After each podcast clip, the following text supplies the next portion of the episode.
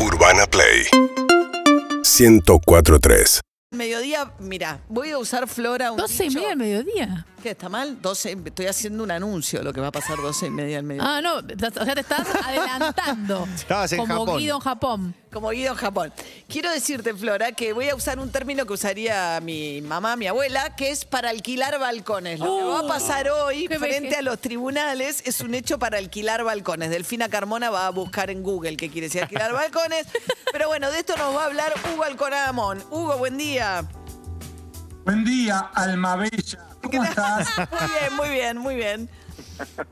Bueno, a ver, tenemos a la producción, a la productora Majo, que es más dura que Ruggeri a tus espaldas. Te bajas y te distraes un minuto.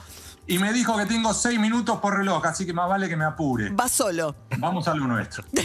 Lo que tenemos, María, es, eh, vamos a terminar con el misterio. Hoy la expresidenta y actual vicepresidenta Cristina Fernández de Kirchner tiene que ir a tribunales. Ella pidió ir y le han dado una audiencia ad hoc, una audiencia especial para que exponga su parecer sobre pacto con Irán. De allí esto que vos acabas de decir, ¿no? La idea de alquilar balcones. ¿Por qué?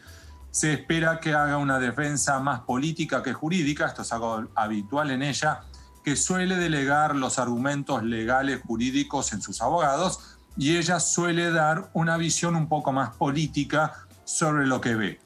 Sería, en principio, por supuesto después hay que ver si lo hace, algo parecido en línea con lo que hizo, ¿te acordás? Cuando ya habían ganado las elecciones presidenciales de 2019 y ya en diciembre de 2019, en otra audiencia, en otra causa penal que ella afrontaba, que hizo esa argumentación diciendo que ella era víctima de un lofer, que al mismo tiempo había un plan sistemático de persecución y que las preguntas, en definitiva, la tienen que contestar ustedes los jueces.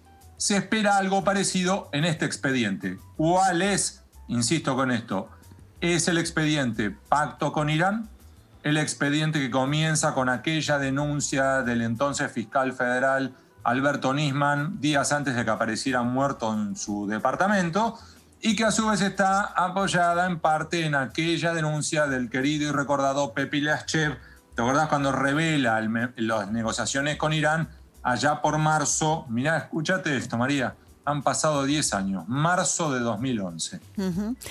Sí, lo que explicó en ese momento, ¿no? Cristina Kirchner, mí- digo, yo nunca entendí la firma de ese memorándum, porque me parece que, pero es un, un tratado que después aprobó el Congreso Nacional, en el cual lo que se buscaba era que los acusados de, por la justicia argentina, de haber perpetrado el atentado a la AMIA con 85 muertos, pudiesen, mediante un acuerdo con Irán, declarar en la causa. ¿Por qué? Porque si no declaran en la causa, la causa no puede avanzar por el Código Argentino, ¿no? Eh, y entonces eso hizo que la acusaran a Cristina Kirchner de traición a la patria y de haber conspirado con Irán. Yo la verdad me parece que es algo que uno puede decir si fue una mala o buena política, pero que no tiene nada que ver con los tribunales y que no debió haber llegado nunca a los tribunales y que fue absurdo que se la acusara además de traición a la patria en su momento. Por es, esta para mí es la más ridícula de las causas, creo que hay algunas que son muy importantes de que se tramitan en tribunales en contra de la expresidenta, pero que esta es ridícula. Es mi opinión, no te quiero arrastrar, pero... Tus argumentos van en línea, recordemos dándole el contexto a los oyentes, va en línea con lo que planteó en su momento el juez federal Daniel Rafecas cuando, tras receptar la denuncia del fiscal Alberto Nisman, llegó a la conclusión de que aquí no había un delito por investigar. ¿Podría ser cuestionable desde la perspectiva política? Puede ser.